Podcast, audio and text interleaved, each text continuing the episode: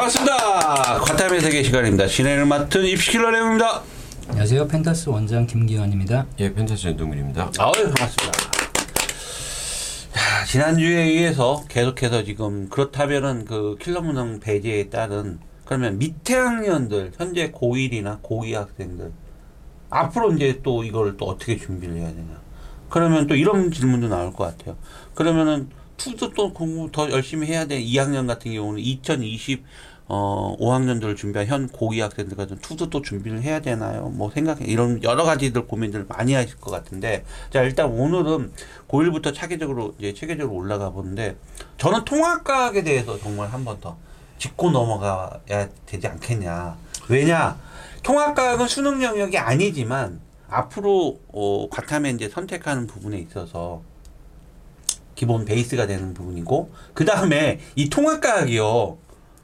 이게 우리 그 과학은 아니지만 이 통합과학이 국어, 비문학, 영화 예. 비문학, 예, 비문학, 영어에서도 나오더라고. 막 맞아요. 영어 독해에 넣으니까 또 과학이더라고. 네, 어, 그래서 이렇게. 제가 그 예전에 한번 그 국어 비문학 영역에서 만류력에 대한 거 한번 나와가지고 네. 엄청나게 어렸었던 적 있잖아요. 네. 몇년 전에. 2019학년 말하는 거? 어, 마무시 아, 하게. 있는- 그게 만류력 법칙 문제인데 사실 만류력 법칙은 고등학교 1학년 때 전부 다 정리를 하거든요. 예. 그러니까 그 식만 알고 있으면 문제가 답안이 그냥 팍 보였던 문제인데 네, 그거 가지고 아주 한참 시끄러웠단 말이에요.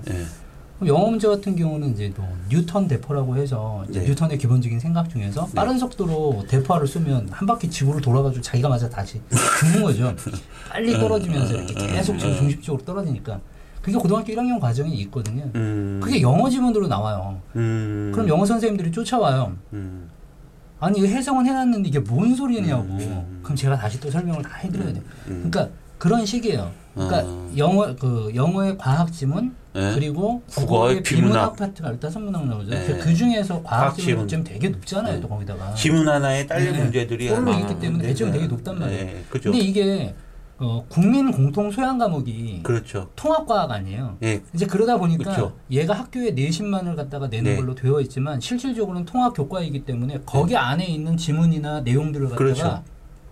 지문을 쓸 수가 있어요. 그렇죠. 이거는 지금 무슨 뭐 킬러를 뭐 어쩌고 네, 교과 범주니까? 네, 무조건 어. 음. 나오게 돼 있다고 제가 계속 말씀드리는 이유고 그래서 통합과학은 굉장히 생각보다 꼼꼼히 봐야 되는 교과이다라고 얘기를 하는 거죠. 문과 학생들 요거 굉장히 좀 정말 중요하죠. 문과들이 어, 못해요. 어, 어. 이과 애들은 어차피 고등학교 2학년 그러니까. 배우잖아요. 이과 애들 같은 경우는 고등학교 2학년에서 탐구를 또 그렇죠. 더 배우니까 심하게 그런데. 문과 학생들 같은 경우는 1학년 때면 끝이란 말이에요 거의 그렇게 될 경우 문과 학생들 같은 경우도 이 통합과학은 정말 좀 더 비문학을 위해서 그러니까 문과 애들은 비문학을 못 하니까 음, 음, 이과 애들은 문학을 못 하는 거고 음, 음. 그러면 당연하게 비문학 파트에서 뭐 경제 사회적인 것뿐만이 아니라 음, 과학적인 거라든지 이런 게 나오면 아주 문과 애들은 그냥 음. 바닥을 갖다 예쁘게 깔아줘요. 거기 다 틀려요. 비문학에 화학 쪽 관련 질문이 나온 적이 있었나요? 화학보다는 생명 생명이나 쪽이- 물리 네, 쪽이 그쪽이 많이 나와요. 나와요. 지구 예. 근데 저도 읽어봤는데 음, 제가 화공생공 전공이거든요. 예. 어렵더라고요. 읽어봤는데 그러니까 우리는 말로 돼 있으면 어려워. 만료돼 있으면 어려워. 저는 네, 저는 차라리 표로 주고 네. 일, 어, 이 그렇지. 조건 이렇게 주면 풀겠는데 네, 네. 구구절절히 쭉 읽어보는데 이게 아, 말로 표현해 놓으면 진짜 예, 이게 텍스트 아, 난 진짜 국어 선생님 정말 대단하다니까. 아, 어, 전. 이분들은 네. 국어 선생 이분들은 난 문학만 잘 가르치는 줄 알았더니 아니더라고. 배경 지식이 엄청 네. 경제 예. 한문도 잘 알아야. 되고 어, 잘 다자성어부터 해갖고 철학부터 해서 저, 그래서 와. 어떤 학생이 이렇게 들고 왔는데 그 생명도 들고 오고 음. 제가 이제 금융권 출신이니까 예. 경상수지 적자에 대해서 네. 들고 왔더라고요. 예. 근데 그걸 설명하는데 이게 다 이게 대학생 대학생들 그러니까 야, 현지, 앞으로 이제 그런 지분이 안 나온다는 얘기인 거죠? 현직에 있는 사람들이 볼 만한 그러니까 통합 사회의 내용을 벗어나는 내용은 못 내게 돼 있죠 이제 그러니까 이제 그런 문제 문항들이라든지 이런 건 얼마든지 국어 지문이야 바꾸면 되거든요 음. 그러니까 그런 것들이 좀 수월하게 나올 텐데 대신에 고등학교 1학년 때 배우는 공통 교과에 대한 부분을 갖다 무시하면 안 된다. 그렇죠. 예, 절대 무시하면 안 돼. 그렇죠.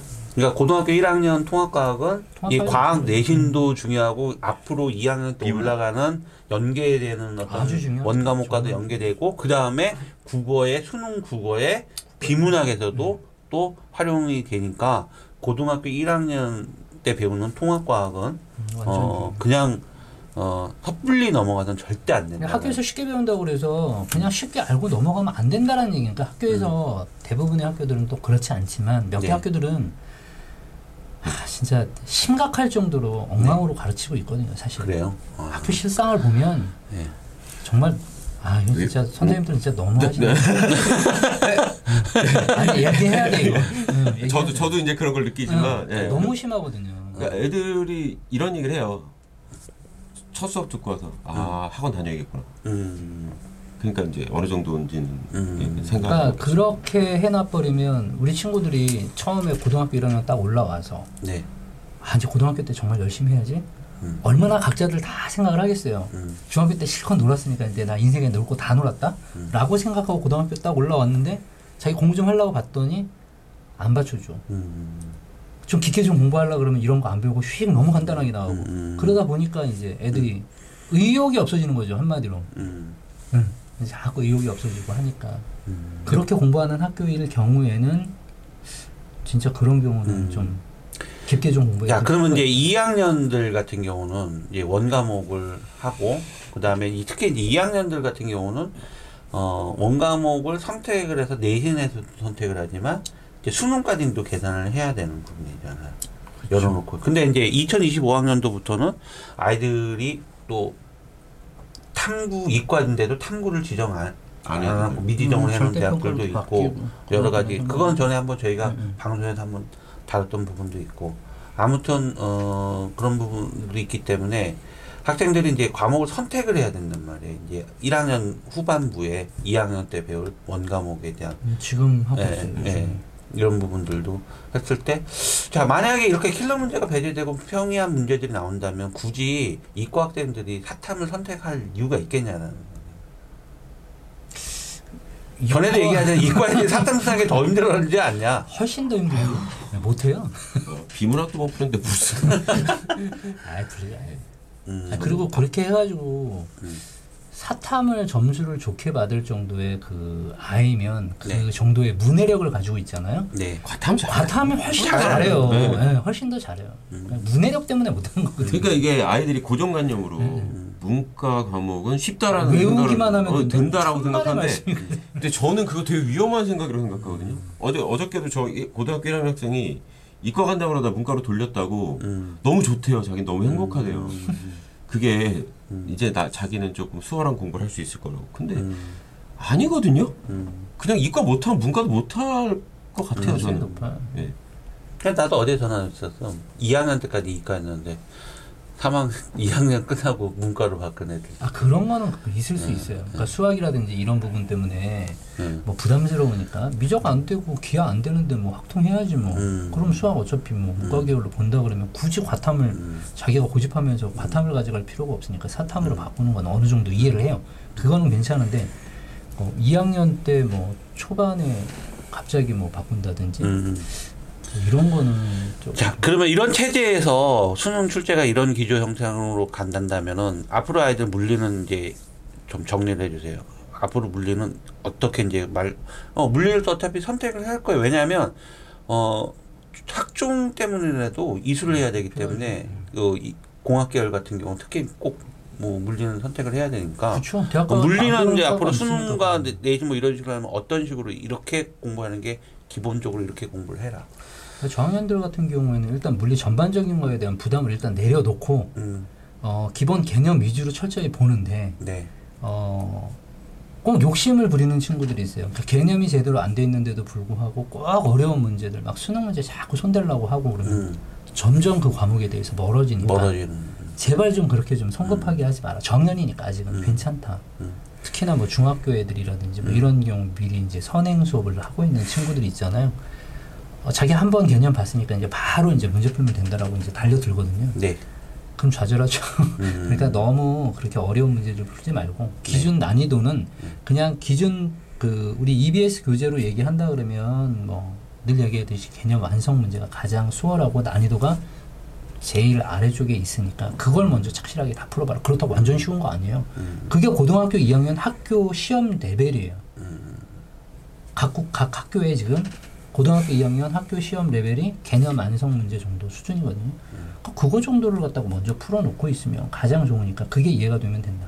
만약에 시중 교재로 얘기한다 그러면 뭐 완자 정도나 이런 정도의 기본적인 문제를 풀 줄 알면 음. 제가 일단 그거부터 풀- 예, 예. 음. 그러니까 무리하지 말라고 절대로. 음. 바로 막 그 무슨 뭐 자이스토리서부터 시작해가지고 마더텅. 마더텅에다가 막 이런 거 풀지 말고 그거 음, 아니 우리가 그 다음 좀- 시간에는 그거 얘기해 줄 거야 교재 음. 아이들 그 저기 시중 교재라든지 아이들 교재 그 뭐 선택하는지에 대한 그거 다음 시간에 네. 그러니까 이제 기본적인 개념을 갖다가 방학이라든지 이런 때를 특별히 이용을 해서 네. 여름방학은 좀 짧으니까 좀 물리 같은 경우는 제일 어려운 단원이 역학 단원 중심 음. 뭐 화학이 하면 뭐 선생님 계시겠지만 뭐 양적 관계가 제일 좀 음. 힘들어하는 단원이니까 그런 음. 중심 음. 뭐 생명과학 갔다 그러면 뭐 유전 파트 중심 음. 이런 식으로 해가지고 이렇게 네. 특강 간단하게 들어주는 게 제일 좋고 음.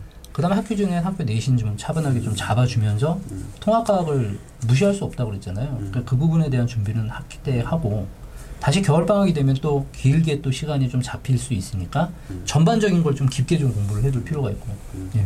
그러니까 그런 식으로 차분하게 좀 준비를 하는 편이 맞았다고 생각합니다. 원장님 말씀은 그냥 과도하게 너무 막 그 무리하게 욕심을 욕심을 안 내서 음. 쉽게 지킬 수 있고 그냥 꾸준히 매일 하는 게 좋은 거지 음. 한 방에 밤샌다고 해가지고 그게 오랫동안 기억이 나는 건 아니잖아요. 어차피 공부라고 하는 게 그죠? 근데 꼭 어떤 특정한 그 시기가 되면 이거를 요번에 전부 다 끝내야 돼라는 단순한 압박감에 시달려가지고 그거에 매달리는 친구들도 많고 학부모님들도 그걸 시켜요. 음. 그러니까 그렇게 안 하셨으면 좋겠다는 음. 거죠. 그냥 계속 어차피 볼 거니까 음. 조금 더 요번 여름 방학 때는 이 파트를 조금 음. 좀 착실하게 한번 개념 봐도 그다음 겨울 방학 되면 전체는 다 봐야지. 음. 그래서 그 부분 좀 봐줘. 이런 식으로 해가지고 좀 계획을 잡는 편이 맞지 않을까 싶어요. 음. 화학은요?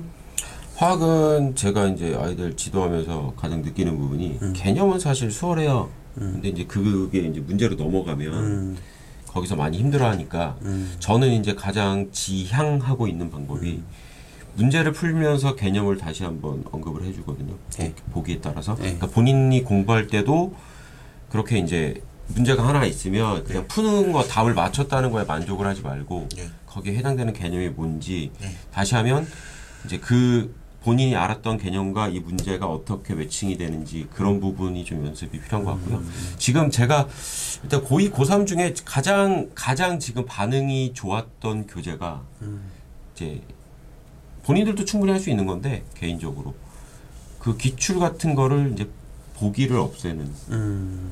그걸 아이들이 가장 좋아하더라고요. 보기 없, 없으면 음. 이제 그네들을 고를 때 음. 조금 이제 선택지가 음. 경우의 수가 너무 많아지잖아요. 음. 그러니까 그런 것 때문에 확실하게 조금 하게 되니까. 예 보기 하나 하나에 대해서 좀 의미를 많이 파악을 하게 되죠.